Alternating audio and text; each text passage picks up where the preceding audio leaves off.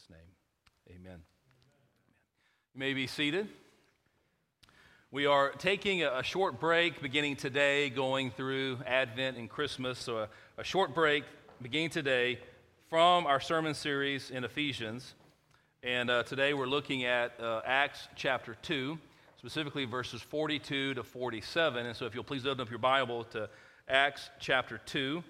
And uh, while, while you're doing that, I'll give a little bit of a context to, to the passage today. Um, that if you're familiar with the book of Acts, you know that in Acts chapter 1, we're told there are 120 faithful followers of Jesus waiting in Jerusalem for the risen and ascended Lord Jesus Christ to send the person of the Holy Spirit to dwell within and empower his people.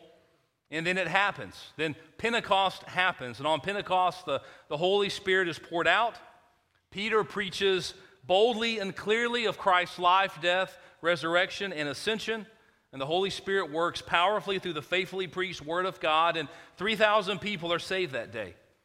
And then our text today picks up just after that.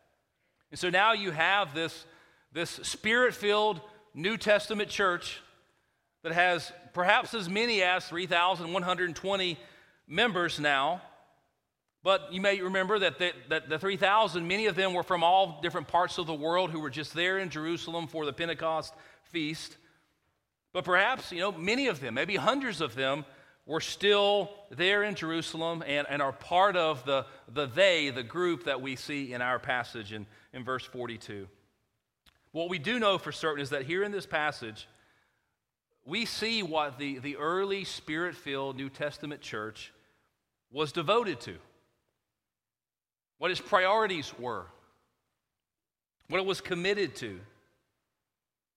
And I think there are many lessons for, for churches today, for our church to learn from, from this passage.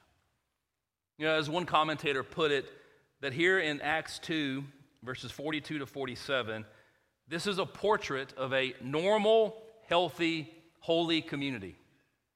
And, the longer I'm a pastor, the more I deeply desire for our church to be a, a normal, healthy, holy community. And the more I desire for my children and for your children, and for all the young people in our church to, to value belonging to a normal, healthy, holy community, a normal, healthy local church. And so, listen for the things that this church is committed to, devoted to, as I read the passage. And so, hear now God's holy, inspired, inerrant, infallible, life giving word. I'll begin reading in Acts 2, verse 42. And they devoted themselves to the apostles' teaching and the fellowship and to the breaking of bread and the prayers. And awe came upon every soul, and many wonders and signs were being done through the apostles. And all who believed were together and had all things in common. And they were selling their possessions and belongings and distributing the proceeds to all as any had need. And day by day, attending the temple together and breaking bread in their homes, they received their food with glad and generous hearts, praising God and having favor with all the people. And the Lord added to their number day by day those who were being saved. This is the word of the Lord. And it's absolutely true. And it's given to us in love for our good. So let's look at this passage together, beginning with verse 42. And they devoted themselves to the apostles' teaching and the fellowship to the breaking of bread and the prayers. So that, Greek word that's translated devoted, them, devoted themselves means to be continually devoted to, or they continued steadfastly in these things. And we see in this passage that the early spirit filled New Testament church was continually, steadfastly devoted to several things. And each of these things is set apart by the definite article, the. They're devoted to the apostles' teaching, the fellowship, the breaking of bread, and the prayers. We're going to look at those each in turn, and then we're going to notice the result that comes from, that comes from and, and through and because of a, a church being devoted to these things. Okay, so the outline for the sermon is we're going to see this church is devoted to God's word, devoted to one another, and devoted to worship. Devoted to God's word, devoted to one another, and devoted to worship. Or, as one commentator put it, this was a learning, loving, and worshiping church. And so let's look. First, at God, being devoted to God's word. We see this in verse 42. And they devoted themselves to the apostles' teaching. So the apostles' teaching means more than, than merely gathering to hear the Old Testament scriptures read aloud. The, the, the, apostles were, yes, reading passages from the Old Testament, but they were also explaining how these passages were ultimately about Jesus. And they were applying both the Old Testament scriptures and the teachings of Christ to the lives of this, this early church. And in fact, you, you can read earlier in Acts 2 uh, about of Peter's sermon and how he quoted several passages from the Old Testament and how he connected the, that to, to, to the person and the work, the life, death, resurrection, and ascension of Christ. And, I, I, encourage you to, you know, to read through Peter's sermon, you know, even this afternoon or tomorrow morning if you're not familiar with it. And so this early spirit filled New Testament church would gather together as a community to hear the scriptures read, preached, taught, explained, and applied to their lives by the apostles. Okay, but and don't miss this, right? This passage is describing the, the commitments, the devotions, the, the pattern of the early New Testament church. Immediately after Pentecost, immediately after the, the once for all time outpouring of the Holy Spirit, the miraculous movement of God among them, the flaming tongues, the fire, the, the speaking in different languages, and how all of these folks gathered could hear the gospel proclaimed in their own tongue. And yet, even immediately after all of that, it's very clear that these early New Testament believers, they knew that the Holy Spirit is the Spirit of truth. And they knew they needed to be eager to sit at the apostles' feet and to hear God's word read and preached and taught and explained and applied to them. Okay, so why were they so, e- why were they so eager to receive the apostles' teaching? Well, it's clear that these 12 men were God's chosen apostles but by the wonders and signs that God was doing through these men to mark them as his apostles. I mean, look at verse 43. And all came upon every soul, and many wonders and signs were being done through the apostles. That God, through the Holy Spirit, had made it apparent that these men were not just ordinary men sharing their own opinions, just, just random guys sharing their ideas with everyone. No, these apostles were God's apostles. Men chosen by God to teach and to lead and to establish the spirit filled New Testament church. This is what Paul writes in 2 Corinthians 12 12. The signs of a true apostle were performed among you with utmost patience, with signs and wonders and mighty works. So the early spirit filled New Testament church was continually devoted to the apostles' teaching. And so let's think hey, what does that mean for us today? I mean, because all the apostles have died, they're now with Jesus in heaven. Right? So what does that mean for us? Well, God gave us the New Testament scriptures through these apostles. The New Testament is the deposit of their teaching. So, what this means is that we are to devote ourselves to the scriptures of the Old and New Testaments. As Paul writes in 2 Timothy chapter 3 verses 16 and 17, all scripture, the Old Testament, the New Testament, all scripture is breathed out by God and profitable for teaching, for reproof, for correction, for training in righteousness, that the man of God may be complete, equipped for every good work. See, this, this verse speaks of Scripture's authority, right? Breathed out by God, God's word. And it speaks of Scripture's sufficiency sufficient to teach us and reprove us and correct us and train us in righteousness so that we can be complete equipped for every good work, every good work that God calls us to. I mean, I mean don't, you, don't you desire to be completely equipped for every good work that God calls you to? You see, friends, what, what Scripture says, God says, whether it's in the Old Testament or in the New Testament. And that's why our church must be committed to, to preaching the Bible, committed to studying the Bible, because of the authority and the sufficiency of Scripture.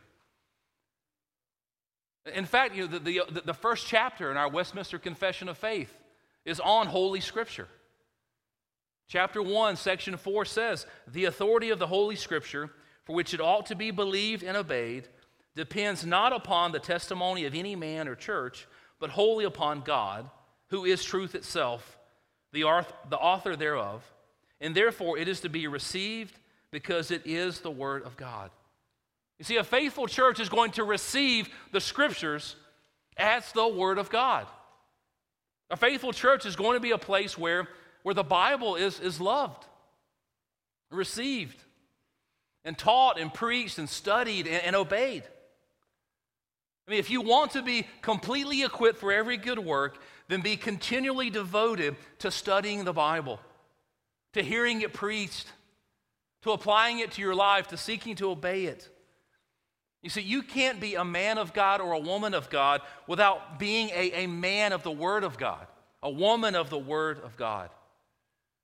As Peter puts it in 1 Peter 2 2 and 3, like newborn infants, Long for the pure spiritual milk, the pure spiritual milk of the word, that by it you may grow up into salvation, if indeed you have tasted that the Lord is good. And I think this is an important point that R.C. Sproul makes. He says, There's no such thing as a spirit filled church that does not give itself continually and steadfastly to the study of sacred scripture. The first sign of a spirit filled church is one in which the spirit filled people do not flee from Scripture and seek a substitute for it, but are driven to it, to have their spiritual lives rooted and grounded in the Word of God. And so that's what we see about this early New Testament church, this spirit filled church that's devoted continually, steadfastly, devoted to the Word of God. Second, we see it's devoted, they were devoted to one another. So look again at verse 42. And they devoted themselves to the apostles' teaching and the fellowship. Once again, there's that definite article, the, the fellowship. Seems to be indicating something formal, something corporate, a corporate view of, of, of, fellowship. And that, that Greek word translated fellowship is the Greek word koinonia. And koinonia means to share in common with. And that root of koinonia appears not only in verse 42, but also again in verse 44 in the word translated common from the phrase they had all things in common. So think about that. Think about what, what biblical fellowship means. It means to have, to share a common life, to share life together. And this idea of biblical fellowship, koinonia, is, is rooted in the common identity that followers of Christ share with one another. That we share a common identity and relationship with Christ, which also happens to be the most important thing in our lives, the most important thing about us. Do you realize that? Your relationship with Christ, your union with Him, that's the most important thing about you. It's, not, it's not our, our various hometowns or home countries. It's not it's not the, the language we grew up speaking in our homes. It's not the schools we attended or the schools that our children attend or the form of education or our careers and vocations. It's not the clubs and organizations we're a part of. The most important things about us, it's not the, the neighborhoods that we live in, the zip codes we live in. You know, as, as we said, you know, a few weeks back going through Ephesians, that the, people in this room are your people. They are your people. We all share together in a common identity and relationship and spiritual union with Jesus Christ. Listen to how Paul puts it in 1 Corinthians 1 9. God is faithful by whom you were called into the fellowship of his Son. You were called into the fellowship of his Son, Jesus Christ our Lord. Called into that koinonia, that fellowship, that union, that common relationship. Or, or think about the benediction that I use every Sunday. Remember 2 Corinthians 13, 14. The grace of the Lord Jesus Christ and the love of God and the fellowship of the Holy Spirit be with you all. You see, biblical fellowship is a Trinitarian experience. That we share in the fellowship of God the Father, the fellowship of God the Son, and of God the Holy Spirit. And our fellowship with other Christians, our fellowship with one another, flows out of our fellowship with our triune God. And so we give to one another and we receive from one another. That we're united That we have this in common that Christian fellowship is, is, is Christians caring for and sharing with one another. Augustine said, So anyone who thinks that he has understood the divine scriptures or any part of them, but cannot by his understanding build up his double love of God and of neighbor, had not yet understood them. Or as the early church father Chrysostom put it, in the early church, in this fellowship, the poor man knew no shame, the rich no haughtiness. You see, their, their social status, no matter how big of a gap there appeared to be in the world's eyes, their social status meant nothing compared to their shared identity in Christ, their fellowship. And so it's important that we do not minimize their devotion to one another, not minimize fellowship and the role that it plays in the life of a local church. Derek Thomas says few Bible words have suffered more distortion than the word fellowship. We commonly reduce it to chatter and cookies in the church hall, thinking that this is what the New Testament had in mind. Now, I'm not saying that, the chatter and cookies and, and donuts and coffee, that, that that's not important. It is important and it, it matters, okay? However, biblical fellowship should never be reduced down to merely that. And that's made clear in our passage. You see, since this early church shared life together, these, these members felt a sense of responsibility toward one another. Right? They, they were one in Christ. They were one new man. They were part of the same kingdom. They were part of the new family. And look how this is described in, in our passage in verses 44 and 45. And all who believed were together and had all things in common and they were selling their possessions and belongings and distributing the proceeds to all as any had need. But notice that this wasn't a form of forced communism or socialism. This was voluntary generosity, voluntary kindness and sharing. Okay, you know, liquidating one's property has never been a requirement for church membership in, in a healthy church, okay, in a, in, in a faithful church. And in fact, the rest of the book of Acts makes it clear that that, that many Christians still owned private property, they still had their houses. In fact, even in our passage in verse 46, many of them still owned their own houses. That's how they were able to scatter throughout the city and meet in one another's houses. All right, but what's the point here? The point is that these early Christians didn't view themselves as merely a group of people gathered around some common interest. They viewed themselves as members of one family. And they felt a sense of responsibility for, for one another. They looked for ways to use their resources and their gifts to, to meet one another's needs. They were generous and hospitable towards one another. You know, later in, in Acts chapter 6, there are going to be some, some widows who, who were being neglected. And so the church springs into action to care for those widows who have no one else to care for them. Why? Because they, they are a spiritual family. We see they asked for and they received assistance when others offered instead of letting their own pride get in the way. They spent time in each other's homes, they ate meals together, they shared life together. Life, including the joys and the things worth celebrating, and the trials and the hardships, the, the impossible things, and, and everything in between. Okay, so what does this mean? It means we should be generous with one another because we know that we have been, we have been given life and breath salvation in all things, all things that we have, by our generous God, by our Heavenly Father. And He calls us now to be generous towards one another, to love one another well as brothers and sisters in Christ. Listen to how 1 John 1 3, 16 to 18 puts it. By this we know love. And this is a challenging passage. By this we know love, that he laid down his life for us and we ought to lay down our lives for the brothers. But if anyone has the world's goods and sees his brother in need, yet closes his heart against him, how does God's love abide in him? Little children, let us not love in word or talk, but in deed and in truth. See, in deed and in truth, or in word and in deed. Right? Word and deed ministry is used powerfully by God through the Holy Spirit as the watching world takes notice. This is how they know that we really are followers of Christ. Remember what Jesus said in John 13, 34 and 35 on the, on the night before the cross. He said this to his closest disciples A new commandment I give to you, that you love one another. Just as I have loved you, you also are to love one another.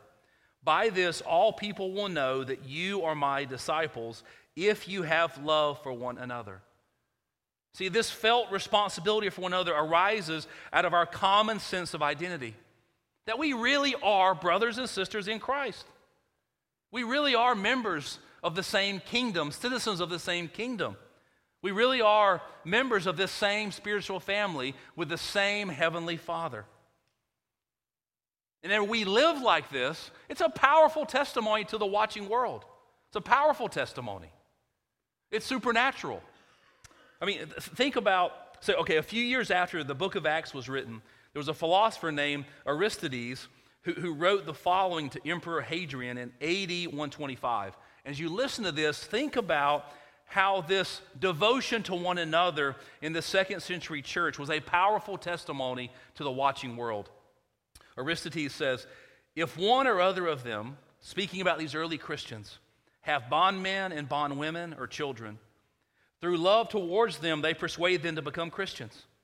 And when they have done so, they call them brethren without distinction. They do not worship strange gods, and they go their way in all modesty and cheerfulness. Falsehood is not found among them, and they love one another. And from widows they do not turn away their esteem, and they deliver the orphan from him who treats him harshly. And he who has gives to him who has not without boasting. And when they see a stranger, they take him into their homes and rejoice over him as a very brother. For they do not call them brethren after the flesh, but brethren after the Spirit and in God. And whenever one of their poor passes from the world, each one of them, according to his ability, gives heed to him and carefully sees to his burial. And if they hear that one of their number is imprisoned or afflicted on account of the name of their Messiah, all of them anxiously minister to his necessity. And if it is possible to redeem him, they set him free. And if there is among them any that is poor and needy, and if they have no spare food, they fast two or three days in order to supply the needy their lack of food. Right? They, they suffered, they went without to care for one another. Why? Because they felt this responsibility for one another. Why? Because they viewed one another as family. View one another as family. And I think it's worth it for us to think about, you know, what this means for us as a local church. And the truth is, over the last 15 years, I've seen this from time to time. I've seen it in city groups. I've seen it in Sunday school classes.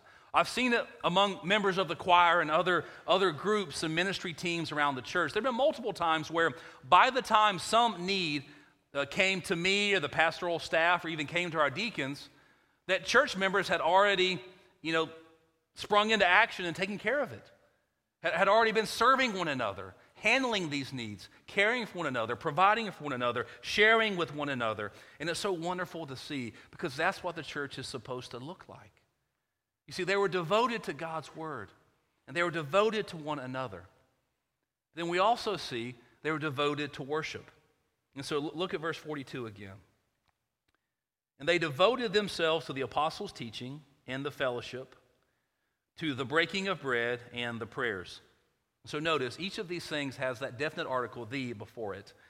And so the, the breaking of bread, with, that, with the, the definite article, it seems to suggest that this is a reference to the sacrament of the Lord's Supper.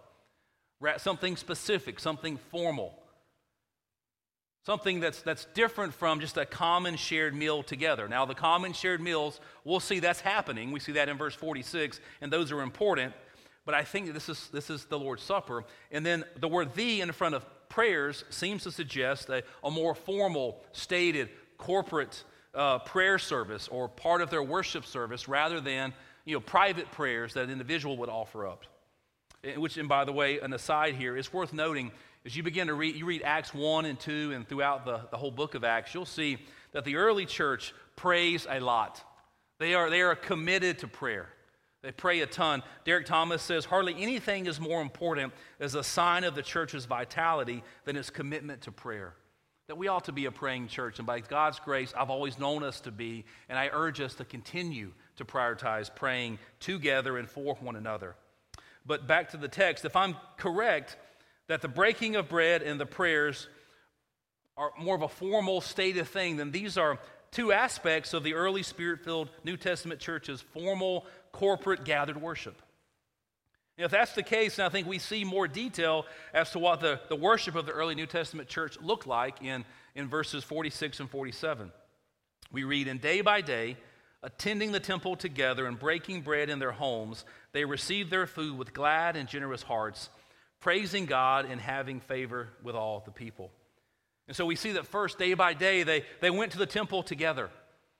And, and there's some speculation about this that perhaps they didn't immediately you know, abandon uh, the sacrifices of the temple, but I don't think that's right. I think it's much more likely that they understood, at least at some level, just how hollow and, and needless the temple sacrifices were now that Jesus, the true Lamb of God, had come and been sacrificed on the cross to make atonement for our sins once and for all. Okay, so why do they keep going back to the temple together? I think it's possible that the temple courts was was only place large enough for all of them to gather, to, be, to gather together, to be devoted to the apostles' teaching, to worship, to celebrate the Lord's Supper together. I think it's also possible that they went back uh, to, to evangelize and share the gospel with others who were there. But then we also see in verses 46 and 47 that they not only gathered at the temple, but they scattered out around the city in each other's homes to share meals together.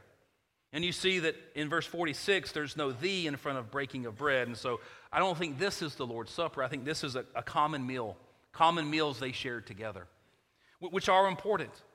I mean, the early church knew what, what we know today, and that is, you know, meals together matters. It matters, you know, gathering and sharing a meal this upcoming week with family members, right? We, we need time together, especially around shared meals, to, to talk, to connect, to get to know one another better, to discuss, to learn from one another, to encourage one another, to challenge one another, to know how we can better serve one another, and to know how we can be praying for one another. You know, the meals that our city groups share, uh, it matters. It's important. It's an important part of that ministry to one another. You know, the meal we're going to have tonight after the worship service, it's, it's important. I mean, I mean, Lord willing, the, the worship service will be a wonderful time, time of communion. And then sharing a meal after we worship together in the morning and the evening, my prayer is that it will greatly um, enrich the, the conversation and the mutual ministry that we have to and with one another over this fellowship meal tonight. And then you look back to this Acts 2 text, you see, they gather together for worship and they scattered for further fellowship and discipleship. And you know, you see in verse 46 that phrase, with glad and generous hearts. With glad and generous hearts. So that phrase literally means that with great joy and sincere hearts. Great joy and sincere hearts. And I, I think that's telling us that their, their ministry, the worship, the discipleship, this church, this early church was marked by great joy and sincere hearts. And I think the same should be true for us that our worship should be marked by great joy and heartfelt sincerity. Not merely joy, joy and laughter, but not, not merely you know, solemnity and seriousness, but rather you know, a combination of, of, of great joy and great sincerity, a combination of reverence and awe, of great joy and sincere hearts, in spirit and in truth. And so, so how does a church maintain worship marked by great joy and great sincerity. Worship marked by reverence and awe. Worshiping in spirit and in truth. Well, I think the key is to worship God as He commands us to worship Him in His Word. And I think the simplest way to understand this is that it looks like singing the Bible and reading the Bible and praying the Bible, preaching the Bible, seeing the Bible in the sacraments of baptism and the Lord's Supper. See, these are the things that the, the, the, early church was devoted to. They're devoted to God's word, devoted to one another, devoted to faithful worship. Now, notice what happened in and through this devoted church. Look at verse 47. And the Lord added to their number day by day those who were being saved. So, the early spirit filled New Testament church was not so busy being devoted to biblical teaching and fellowship and, and faithful worship that they forgot their mission. to be Jesus' witnesses to the ends of the earth. But even more than that, I think verse 47 tells us that their mission to make disciples was only accomplished as and because they were devoted to these things. Their mission to make disciples was only accomplished as and because they were devoted to God's word, devoted to loving one another well, devoted to faithfully worshiping God in spirit and truth. And as that happened, the Lord moved powerfully through their ministry, and He added to their number daily those who were being saved. See, we, we can say that this early New Testament church was devoted to what has now become known as the ordinary means of grace. The ordinary means of grace, the preaching of God's word, prayer, and the faithful administration of the sacraments. Our shorter catechism, question 88, spells them out for us. It says, What are the outward and ordinary means whereby Christ communicates to us the benefits of redemption? How, how, how, how are we saved? How do we grow up in Christ? The outward and ordinary means whereby Christ communicates to us the benefits of redemption are his ordinances, especially the word, sacraments, and prayer, all which are made effectual to the elect for salvation. See, as we're devoted to these ordinary means of grace, God grows us up in Christ, and God uses us to, to minister to our neighbors, and our friends, our coworkers, our family members. See, as they were devoted to ordinary means of grace, as they loved one another, the Lord added to their number. And you see, the Lord did it. See, God is always the one who must save sinners. God must open the spiritually blind eyes. God must unstop the spiritually deaf ears. God must breathe life into these spiritually dead and hard hearts. And God does. And He calls us to be faithful. He calls us to be faithful in, in our evangelism. He calls us to be faithful in our prayers.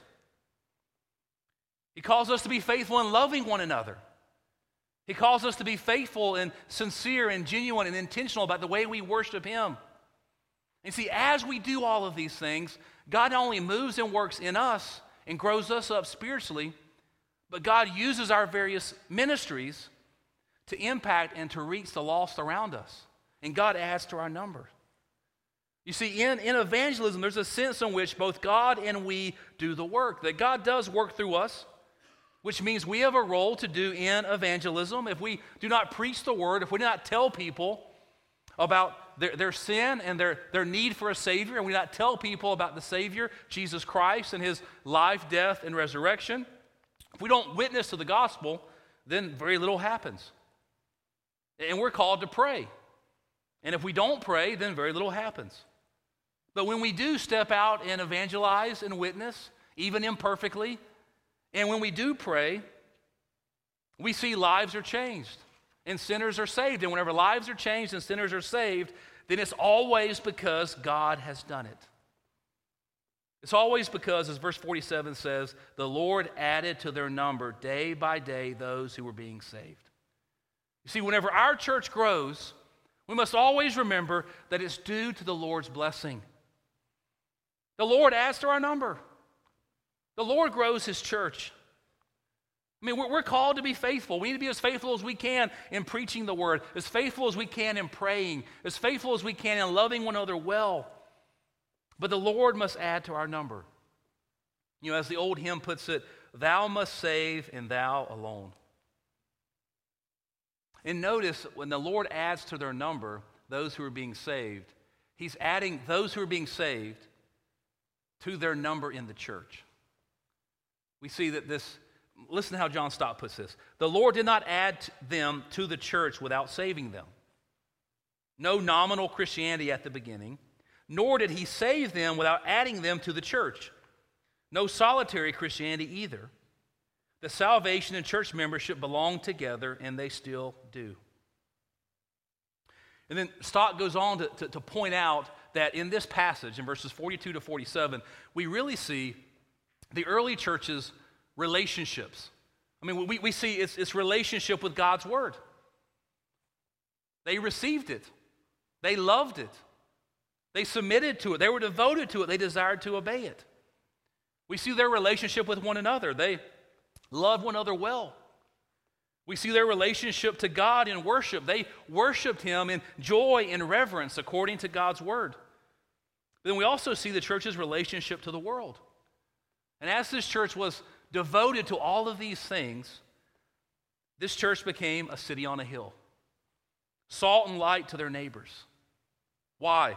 Because of their steadfast devotion to God's word, one another, and faithful worship. And so, my prayer for us is that we would remember these things. We will be encouraged by them, and we will be challenged to, to, to ever be devoted to them together as a local church. And I think it's perfectly fair for, for you to ask in response to this sermon okay, how, how is our church doing? Where are we doing well? Where do we need to be doing better? But I hope you won't just ask me, how is our church doing? I hope you'll go further and ask yourself, okay, h- how am I doing? How am I doing in my devotion to God's Word? How am I doing in my commitment and my devotion to loving my people well, to serving them? How am I doing in, in, in my, in my part in, in preparation to, to come into this sanctuary on Sunday morning to, to worship the Lord in spirit and truth? Friends, our church has a long history 31 years of faithfulness in this city. And by God's grace, we will continue that legacy long into the future. But that will only happen as we remain devoted to these things. Amen. Amen. Let's pray. Father, we thank you for your word. We thank you for this, this, this portrait of a normal, healthy, holy community, of a learning, loving, worshiping church. Our prayer, Father, is that we, we would be, we would continue to be such a church. God, guard our hearts and our minds. Grow us in our devotion to your word. Grow us in our devotion to one another. Lord, and grow us in our devotion to heartfelt, wholehearted, faithful worship according to your word. Lord, we ask this in Jesus' name. Amen.